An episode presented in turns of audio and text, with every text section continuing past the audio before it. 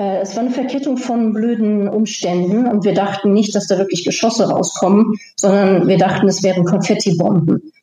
Aber es kamen Geschosse raus und wir landeten halt auf dem Strohdach und dann ja, hat es angefangen zu brennen und das in einer sehr stürmischen, windigen Nacht, ähm, sodass halt von einer Hütte auf die nächste das Feuer übersprang. Einfach aussteigen. Der Auswanderer-Podcast.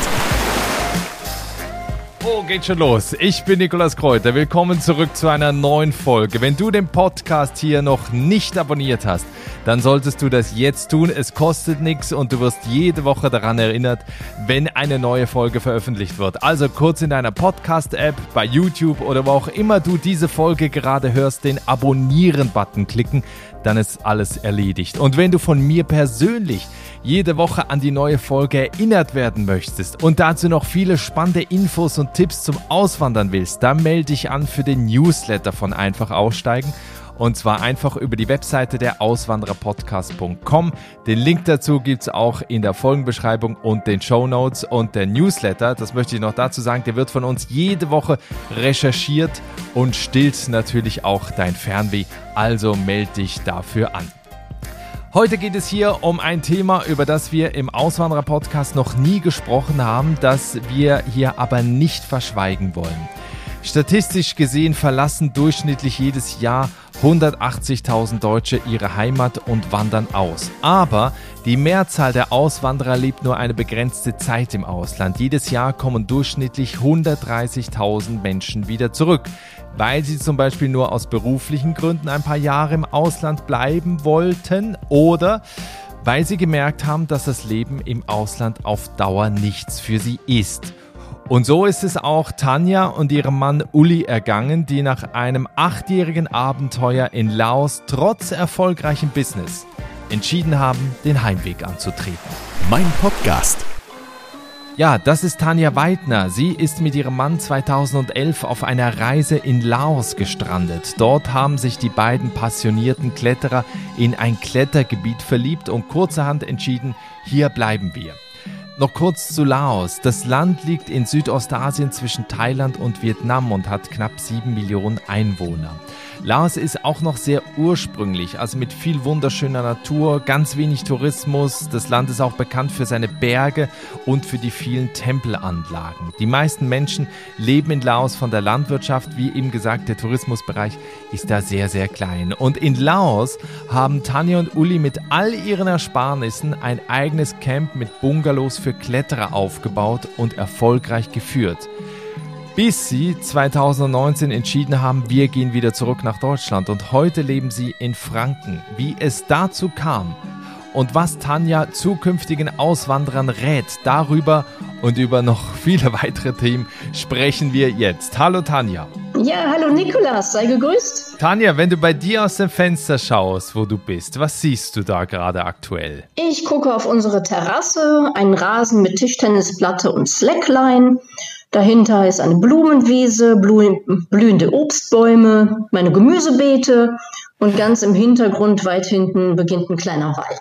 Bist du zufrieden mit dem, was du siehst, oder hättest du lieber eine andere Aussicht, wenn du aus dem Fenster schaust? Absolut zufrieden. Ich, also ich bin so glücklich hier. Ich freue mich jeden Morgen wieder über diesen Anblick. Ja, deine Geschichte oder auch die deines Mannes, die ist sehr spannend, weil es ist mal eine andere Geschichte von einem Auswandererpaar, als man das so kennt. Ihr seid sehr erfolgreich ausgewandert nach Laos, seid aber nach acht Jahren wieder zurückgekommen und darüber sprechen wir jetzt. Und zwar ging das Ganze ja los mit einer Weltreise, ähm, wo ihr in Laos gelandet seid. Das ist ein Land, ich war selber noch nie in Laos, ich war aber mehrere Wochen in Myanmar unterwegs, aber es ist ja eher ein Land, wo man jetzt selten, sagen wir so, im Urlaub mal vorbeikommt, oder? Ja, das ist richtig. Und ich muss zugeben, ich kannte Laos vorher überhaupt nicht. Also auch vom Namen her nicht. Das war mir völlig fremd. Und nur durch Recherche, wo wir dann hin wollten, äh, ja, tat sich dann das Ziel Laos auch auf, weil es halt auf dem Weg von Thailand nach Vietnam ist. Und dann nimmt man das mal gerne mit. Was habt ihr da gemacht in Laos, beziehungsweise was war der Grund, weswegen ihr da eigentlich eure Weltreise abgebrochen habt? Ähm, es sollte eine Kletterreise werden und es, es war es dann auch. Ne? Also wir haben nur Ziele ausgesucht, wo man auch klettern konnte. Oder klettern kann und äh, fing dann in Thailand an. Da wussten wir schon von vielen Kletterspots und haben gelesen, dass man in Laos auch klettern kann. Da wurde erst vor ja, 2010 ein neues Klettergebiet errichtet, von einem Deutschen übrigens eingebohrt. Und das war der Grund, dass wir dann dort gelandet sind. Und wie war das? Kannst du dich noch so an, an den ersten Moment erinnern, als ihr auch in diesem Klettergebiet da unterwegs wart? Was war das so für ein Eindruck? Ja, ich, ich weiß es noch genau. Also wir kamen von Takek, der Stadt, die in der Nähe von diesem Klettergebiet ist, und sind mit dem Moped dann zum Klettergebiet gefahren und der Weg dorthin allein war schon traumhaft. Also Karstberge so um die 100 bis 150 Meter hoch, ähm, rot angestrahlt und überall Reisfelder, hellgrün leuchtend und allein diese Farben, die waren schon fantastisch. Und dann kamen wir in das Klettergebiet wir konnten mit dem Moped direkt an die Felsen fahren, was auch nicht normal ist. Manchmal hat man auch Zustiege von halber Stunde, Stunde, zwei Stunden, wie auch immer. Und das war sowas von bequem. Und die Kletterei an sich war auch traumhaft. Ja, und, ähm, ja, da kann ich mich gut dran erinnern. Das war toll.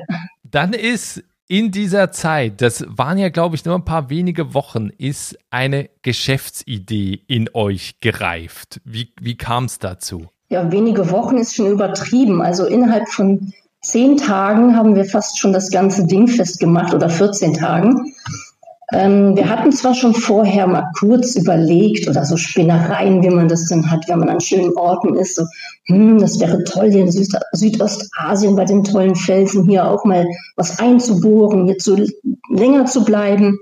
Und dann kamen wir halt in dieses Klettergebiet und weit und breit halt keine Gaststätte, äh, keine Gasthäuser.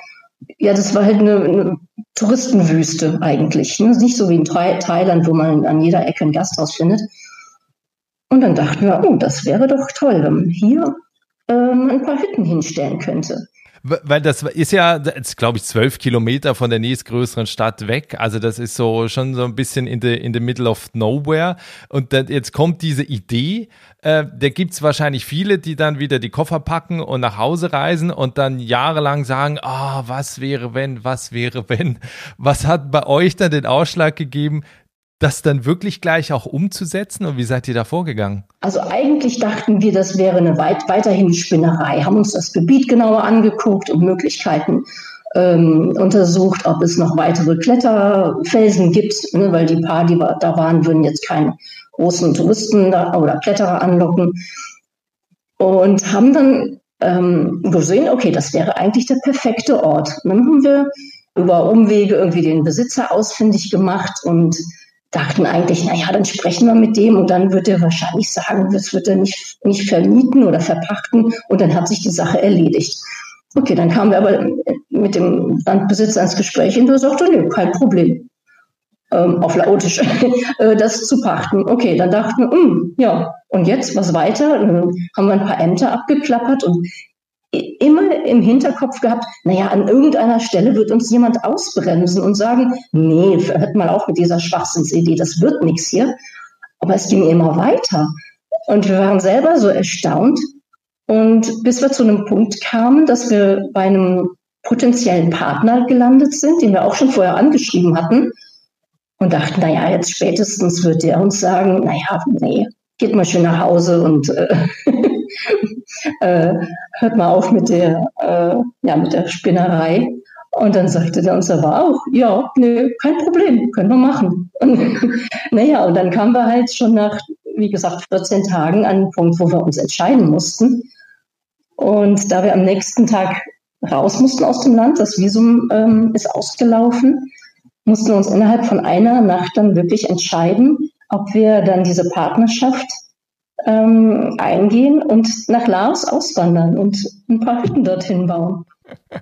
Also das heißt, ihr seid dann nur noch einmal kurz nach Deutschland zurück, habt euch da verabschiedet, seid dann wieder nach Laos und angefangen da dieses Camp zu bauen. Ja, wir waren fünf Monate nach der Weltreise halt zu Hause. Also wir haben die Weltreise noch zu Ende geführt. Das, die ging ein halbes Jahr. Waren dann fünf Monate zu Hause und haben alles aufgelöst, also die Wohnung aufgelöst, Auto verkauft und ähm, alles Zeug verscherbelt und verschenkt und ja, ähm, was man so macht, Versicherungen auflösen und so weiter. und dann auf nach Laos und haben angefangen zu bauen, genau. Mhm. Der Vorteil ist noch, dein Mann ist ja, glaube ich, auch Schreiner. Das heißt, ihr konntet wahrscheinlich da auch selber mit, mit anpacken. Wie lange hat das dann am Ende gedauert, bis dieses Camp dann stand, da in the middle of nowhere in Laos? Also wir hatten äh, schon vorher Geld überwiesen, all unser Erspartes also während wir in Deutschland waren, an den Partner, der dann schon angefangen hatte, die Hütten aufzubauen, also nur die, ja, die Hülle quasi auf, äh, auf Stelzen. Man muss auf Stelzen bauen, weil das Land ja überschwemmt wird in der, in der Monsunzeit. Und insofern gab es schon, war der Bau schon in vollem Gange, als wir ankamen. Wir haben dann das ganze Innenleben halt aufgebaut. Und ja, wir haben unheimlich viel ange, angepackt, also selber ganze Inneneinrichtung halt gebaut. Ne? Und ja, wir kamen Anfang September an und Mitte Dezember haben wir schon eröffnet. Wow. Also es ging rasend schnell. Okay, und das lief dann auch sofort an. Also das heißt, ihr habt dann sofort auch Umsätze gemacht und konntet davon leben? Oder war das auch so eine Zeit, wo man relativ lange noch vom Ersparten zehren musste? Ja, unser Erspartes war ja alles weg. Insofern hatten wir da keine Rücklagen mehr. Ähm, wir hatten Nee, es war so, dass schon viele Kletterer schon vor Ort waren in, in Takik selber und einfach, also schon mit den Hufen gestarrt haben und endlich bei uns einziehen wollten. Aber der Bau hatte sich länger hingezogen, als wir dachten. Wir dachten eigentlich, dass wir im Oktober schon eröffnen könnten. So sagte damals der Bauleiter.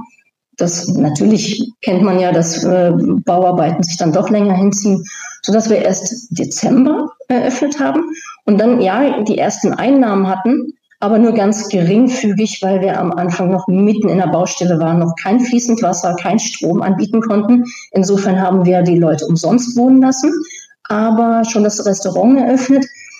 Was gut war, da wir dann unser Personal, was wir schon angeheuert hatten, somit einarbeiten konnten. Nach ein paar Wochen, als dann endlich auch Strom da war und Wasser, konnten wir dann halt den vollen Preis nehmen und ja, es war jetzt nicht von Anfang an voll. Das wäre jetzt ein bisschen utopisch gewesen. Und im Januar gab es Zeiten, wo wir nur zwei Gäste hatten. Und da geht dann auch der Arsch auf Grundeis, wenn man denkt, oh mein Gott, jetzt habe ich hier zehn Hütten und Platz für oder und zwölf äh, Schlafzimmerbetten und keine Sau kommt. Äh, was machst du denn dann? Ähm, aber es sprach sich doch ganz schnell rum und es wurde dann immer voller mit der Zeit. Das war eigentlich ganz gute erste Saison schon mitnehmen konnten. Was würdest du sagen, waren so in der Nachbetrachtung die größten Schwierigkeiten, gerade wenn man jetzt in, in einem Land da in Südostasien sowas eigenes aufbaut? Was waren so die größten Hürden im Nachhinein? Oh je, große Frage. Viele, viele Hürden. Ähm, es gibt so ich weiß gar nicht, wo ich da anfangen soll. Unheimlich viele Schwierigkeiten, mit denen man gar nicht gerechnet hat. So viel, also es ist halt ein Entwicklungsland und ähm, eines der ärmsten Länder Südostasiens. Da gibt es halt nicht alles zu kaufen, was man hier so gewöhnt ist. Wir wussten mal schon, natürlich schon, dass es nicht alles gibt, was wir uns erwünscht hätten und haben vieles schon noch nach Laos schicken, schicken lassen. Aber ähm, so viele Kleinigkeiten fehlten, von denen man gar nicht erstmal darüber nachdenkt, dass man die überhaupt braucht. Aber nicht nur das, sondern auch die sprachliche Barriere ist natürlich immens. Wir konnten am Anfang noch kein Wort Laotisch. Wir haben zwar schon angefangen, Laotisch zu lernen, in dem Moment, wo wir halt wussten, dass wir auswandern. Aber bis man so eine Sprache dann mal drauf hat, vergehen ja Jahre. Also wir haben es bis zum Schluss nicht geschafft, die Sprache wirklich richtig gut drauf zu haben. Ähm, insofern steht man vor Behörden oder in Geschäften immer wie so ein äh, Dummchen da und weiß überhaupt nicht, äh, wie man sich verständlich machen soll. Oder ähm, weitere Schwierigkeit ist es, Personal einzuarbeiten. Man kann natürlich nicht sagen, als den, zum Beispiel als der Bau noch im vollen Gange war, haben die ähm, Angestellten auch mitgeholfen. Konnte ich nicht sagen, ähm, hol, bitte, hol mir doch mal bitte die Leiter. Man musste sich also selber immer alles erledigen oder vor Ort alles zeigen und konnte nicht sagen, mach doch bitte das und das. Und das ist natürlich unheimlich zeitaufwendig. Mhm. Ähm, weitere Schwierigkeiten. Uh, jetzt muss ich echt mal. Da fällt mir jetzt erstmal gerade nichts zu ein weiter. Also so viele Sachen sind. Ist ja nicht schlimm. Wir ähm, sprechen ja auch gleich noch darüber, was, was euch am Ende dann von Laos wieder, wieder weggebracht hat. In den acht Jahren gab es ja viele sehr schöne Momente. ähm, auf, auf die kommen wir auch gleich. Es, wenn wir schon bei den Schwierigkeiten sind, es gab ja zwei, auf jeden Fall zwei einschneidende Situationen auch in dieser Zeit. Und zwar hat es zweimal gebrannt. Ich glaube, einmal wurde das komplette Camp einmal niedergebrannt. Ja, ja. Ähm, da würde wahrscheinlich jeder sagen, boah, jetzt alles nochmal aufbauen. Ja, auch die Frage von welchem Geld und B, habe ich die Energie noch? Aber ihr habt das ja gemacht.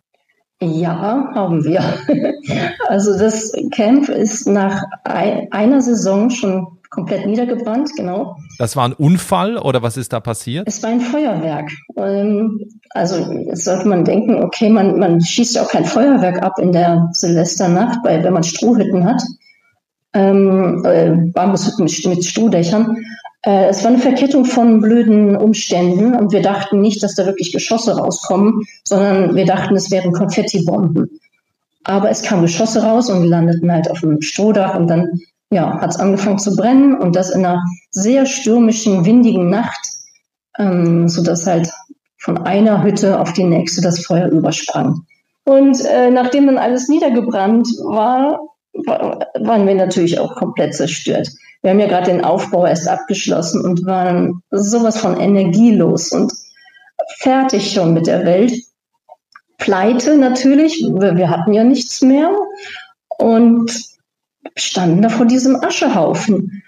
Und eigentlich dachten wir wirklich, dass wir jetzt äh, nach Hause gehen, äh, weiß ich nicht, Hartz IV beantragen oder und, und unser Leben wieder aufbauen müssen, so nach und nach und erstmal bei, bei Ulis Eltern wohnen und im Dachboden. Und der Gedanke ist natürlich nicht so, nicht so geil. Ähm, also wir, wir haben nicht damit gerechnet, dass wir wieder aufbauen können. Das war, das stand überhaupt nicht zur Debatte. Allein aus Geldmitteln und unserer Energielosigkeit wäre das überhaupt nicht denkbar gewesen. Aber wir haben dann äh, durch ähm, dadurch, dass wir das natürlich verbreiten mussten, dass wir keine Betten mehr zur Verfügung haben, die andere schon reserviert hatten, ähm, ging, das, ging die Nachricht äh, durch die sozialen Medien halt wie ein Lauffeuer.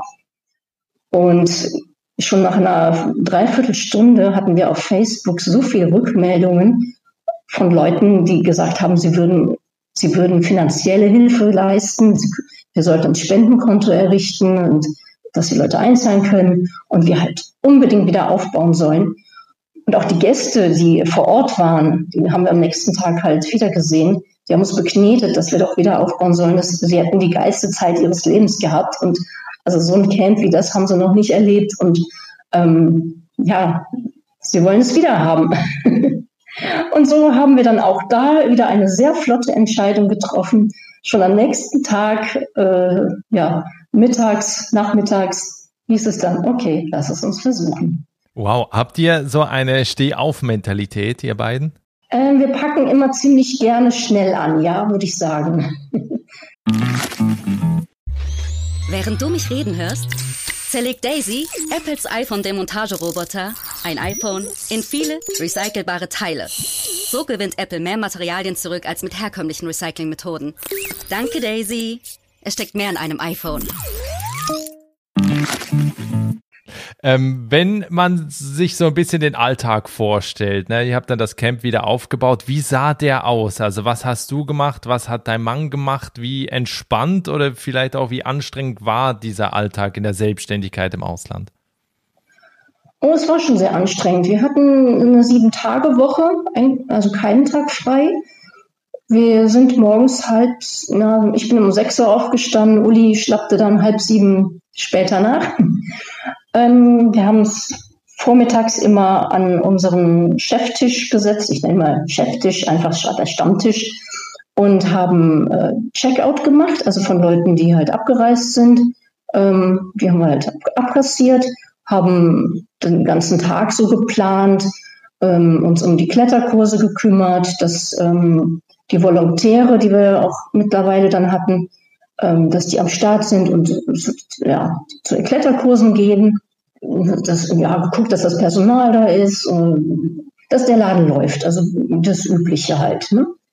Und äh, ich habe dann Buchhaltung gemacht, Reservierungsanfragen beantwortet. Und je nachdem, ob wieder weiteres nachmittags anstand oder nicht, sind wir halt auch oft klettern gegangen. Also die letzten Jahre zumindest hatten wir genug Zeit zu klettern. Also alle zwei Tage sind wir schon losgegangen. Und abends ging das Programm dann wieder weiter, um Fragen zu beantworten von Gästen, neue Gäste zu begrüßen. Also wir haben wirklich jeden einzelnen Gast immer auch begrüßt.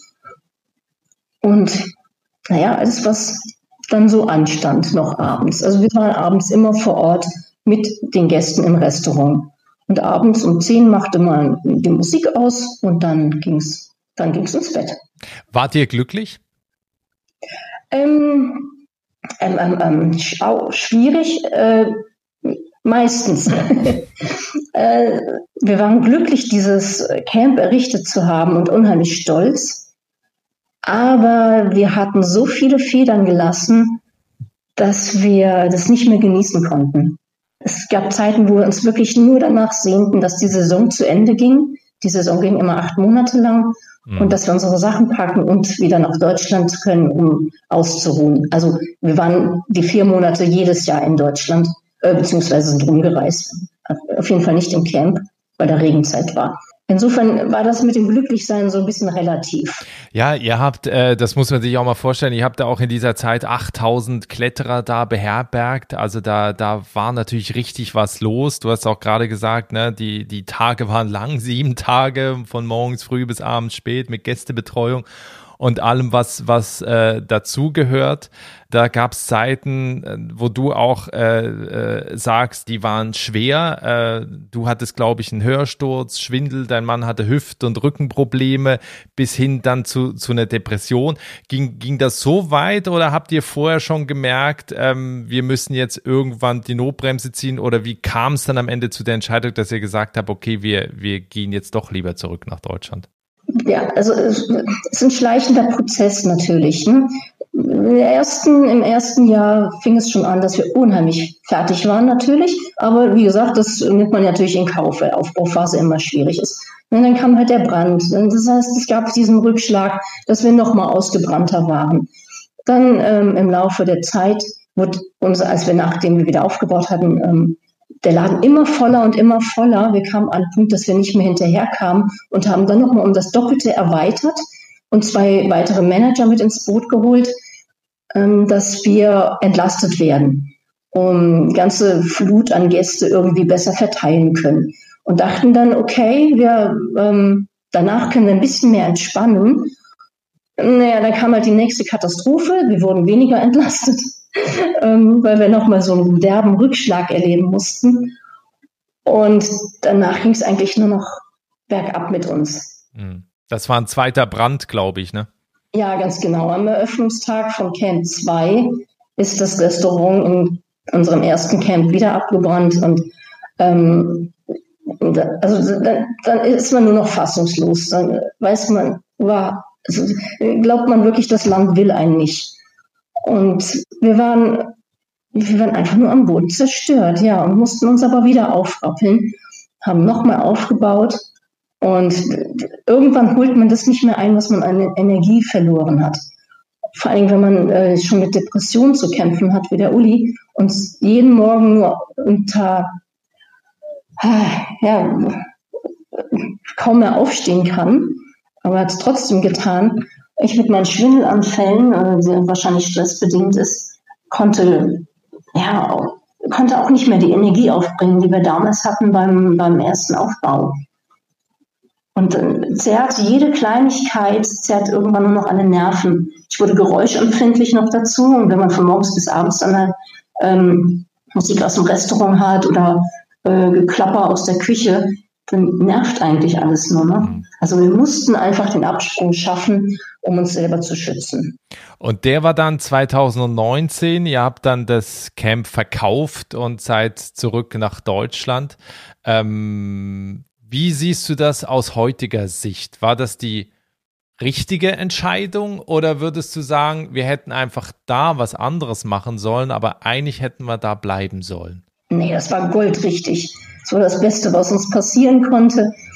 Und das war ja auch schon länger geplant. Also es, es hat sich ja so ähm, ja, eingeschlichen, dass wir darüber nachgedacht haben, dann doch bald ähm, das, ja, die Zelte abzubrechen. So zwei Jahre Vorlauf hatten wir so ungefähr. Und ja, und nee, wir haben es kein bisschen bereut. Wir sind so happy hier wieder in Deutschland zu sein und äh, würden nur gerne als Gast nochmal wieder nach Laos kommen. Ja. Was macht ihr heute? Wie lebt ihr heute? Wir haben uns ein kleines Häuschen hier hingesetzt in einem kleinen Dorf in der fränkischen Schweiz. Und zwar fränkische, weil es hier das größte Klettergebiet eigentlich weltweit gibt. Ich hoffe, ich äh, rede jetzt keinen Stuss, aber hier gibt es halt auf kleinem Platz äh, die meisten Kletterrouten, glaube ich, weltweit. Also innerhalb von, sage ich mal, 50 Quadratkilometern gibt es hier 14.000 Routen. Und das war der Grund, weshalb wir nach in die Fränkische wollten. Der Plan war nämlich oder ist noch, dass wir hier wieder ja, etwas für Kletterer aufbauen. Und da, ja, da sind wir jetzt auch gerade dran, das zu errichten. Ja, und wir haben es uns ja gemütlich eingerichtet in unserem kleinen Häuschen mit riesigem Garten, riesigem Garten und ich äh, ja, buddel hier jeden Tag im äh, oder wusel hier im Garten rum mit voller Freude und versuche ein bisschen einen auf Selbstversorger zu machen. Das klappt nur mitnichten bisher, auf mangelnde Erfahrung und es wächst nicht alles so, wie ich das mir vorgestellt hatte. Ähm, ja, und ansonsten sind wir mit dem Bau beschäftigt äh, für das neue Kletteretablissement. Ja, und das Spannende ist, dass äh, Laos ja trotzdem noch eine große Rolle aktuell auch in deinem, in eurem Leben spielt, denn du hast ein Buch geschrieben über diese acht Jahre in Laos. Äh, das Buch heißt Zwei Kartoffeln in Laos. Kann ich nur jedem empfehlen. Den Link zum Buch, äh, den packe ich auch in die Show Notes und in die Folgenbeschreibung. Also das ist wirklich eine spannende Geschichte, das mal so mitzuerleben mit euch quasi durch das Lesen des Buches, was ihr da im Ausland erlebt habt mit dem ganzen Aufbau. Ähm, war dir das ein, ein Bedürfnis oder warum hast du das Buch äh, am Ende geschrieben? Ich habe immer wieder mal E-Mails nach Deutschland geschickt an Freunde und Verwandte. Und die Rückmeldungen waren immer ziemlich positiv und waren immer sehr angetan von meinen E-Mails und, und waren schon traurig, wenn ich mal länger nicht geschrieben habe. Und irgendwann sagte Ulis Vater, Mensch, pack doch alle deine E-Mails mal zusammen, einfach als Buch, das reicht doch schon. Und dann dachte ich, naja, also nee, so, da ist dann auch zu viel Persönliches mit dabei. Nee, so kann man das jetzt nicht machen. Und dann habe ich das erste Mal drüber nachgedacht, überhaupt alles zu, in, in ein Buch zusammenzufassen. Und ich, ja, es, es sind wirklich so viele kleine, schöne und auch unschöne Begebenheiten. Und es wäre einfach schade, wenn die alle so verloren gehen würden. Und ich, ich habe auch gemerkt, dass ähm, wenn wir zurück nach Deutschland kamen, und Leute und Freunde, Verwandte gefragt haben, ja, wie war es denn? Kann man ja nicht einfach sagen, ja, schön. Oder äh, in einem Satz zusammenfassen, was jetzt passiert ist, weil so unheimlich viel passiert ist. Und das so plastisch rüberzubringen, das war überhaupt nicht möglich in der kurzen Zeit, die man sich da sieht. Und irgendwie war ja, es war mir ein Bedürfnis, Freunden und Familie vor allen Dingen ähm, nahezubringen, wie wir das Ganze erlebt haben. Und äh, hinzu kommt noch äh, die Frage von vielen Gästen, ähm, erstens vor Ort, ne, wie geht das, wie funktioniert das oder wie hat, warum seid ihr hergekommen und die Fragen, die du dort stellst auch, ähm, dass wir die nicht hunderttausendmal beantworten müssen, sondern dann ja ein Buch haben, und letzten Endes die Frage, warum wir dann wieder zurückgekommen sind. Das war natürlich auch eine große Frage dann am Schluss. Und ich glaube, die habe ich gut beantwortet, warum wir zurückgekommen sind. Ja, ich empfehle das Buch auch deswegen, weil es geht jetzt hier in dieser Geschichte nicht darum, dass da zwei ausgewandert sind, völlig kopflos und irgendwas aufgebaut haben, was nicht funktioniert hat, sondern es ist halt eine Geschichte, die eigentlich zeigt, es hat alles funktioniert, aber wo am Ende dann halt auf einer anderen Ebene, auf der Kräfteebene dann irgendwann die Energie einfach auch ausgegangen ist. Und alleine deshalb empfehle ich auch Leuten, die auswandern wollen, dieses Buch mal zu lesen.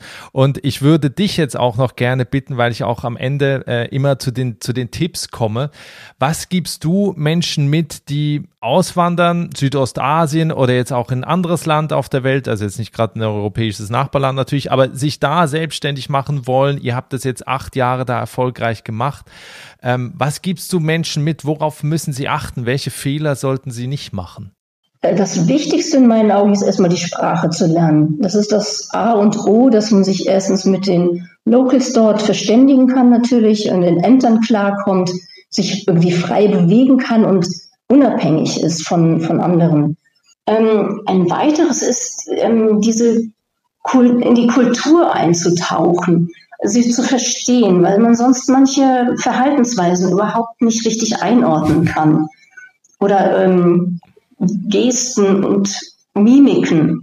Also da, wir standen manchmal vor großem Rätsel und fühlten uns richtig ähm, an, angemacht von den, von den Laoten, nur weil wir nicht verstanden haben, wie manche äh, Mimik zu verstehen ist. Zum Beispiel ja, habe ich auch im Buch beschrieben, so Kinder vorne und hinten bewegen. Das ist, als wenn bei uns jemand sagen würde, ey, willst du auf die Fresse oder was?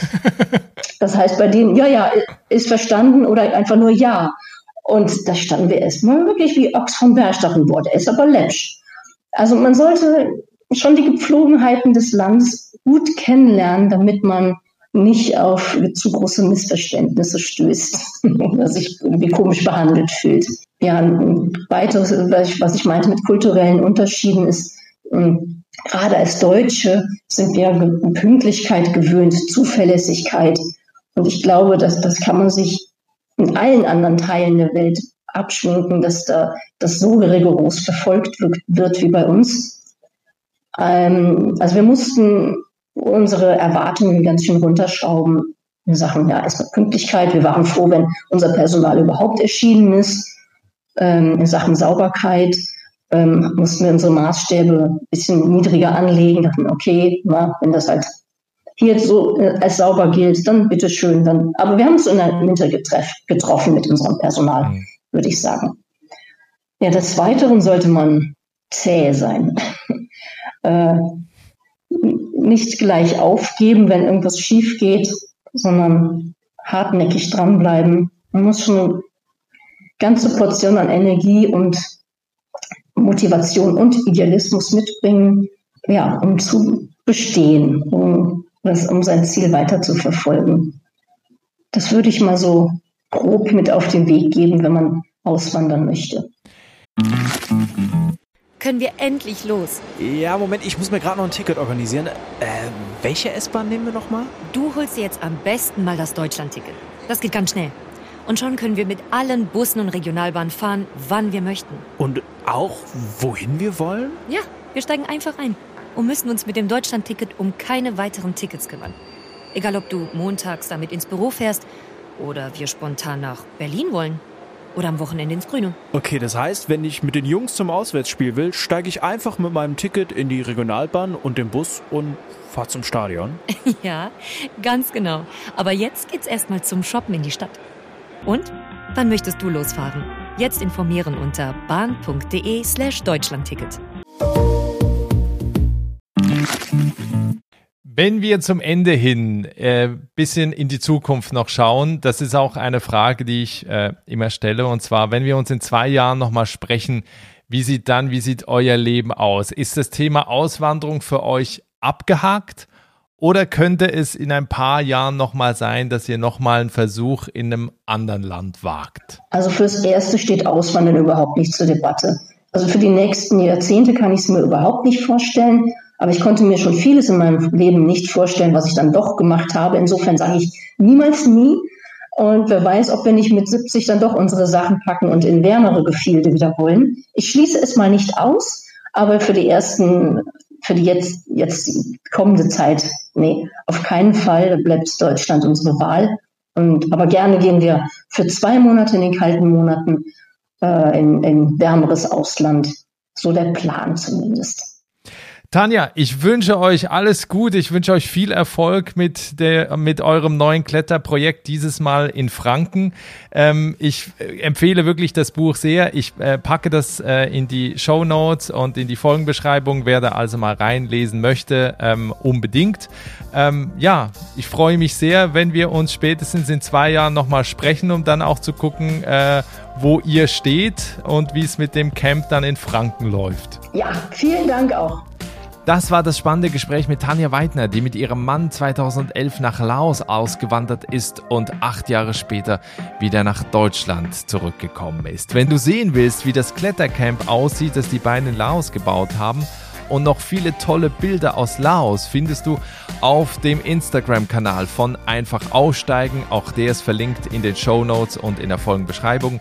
Oder guck einfach bei Instagram unter Einfach Aussteigen. Das war es für diese Woche. Ich freue mich, wenn du in der nächsten wieder dabei bist. Bis dahin, ciao.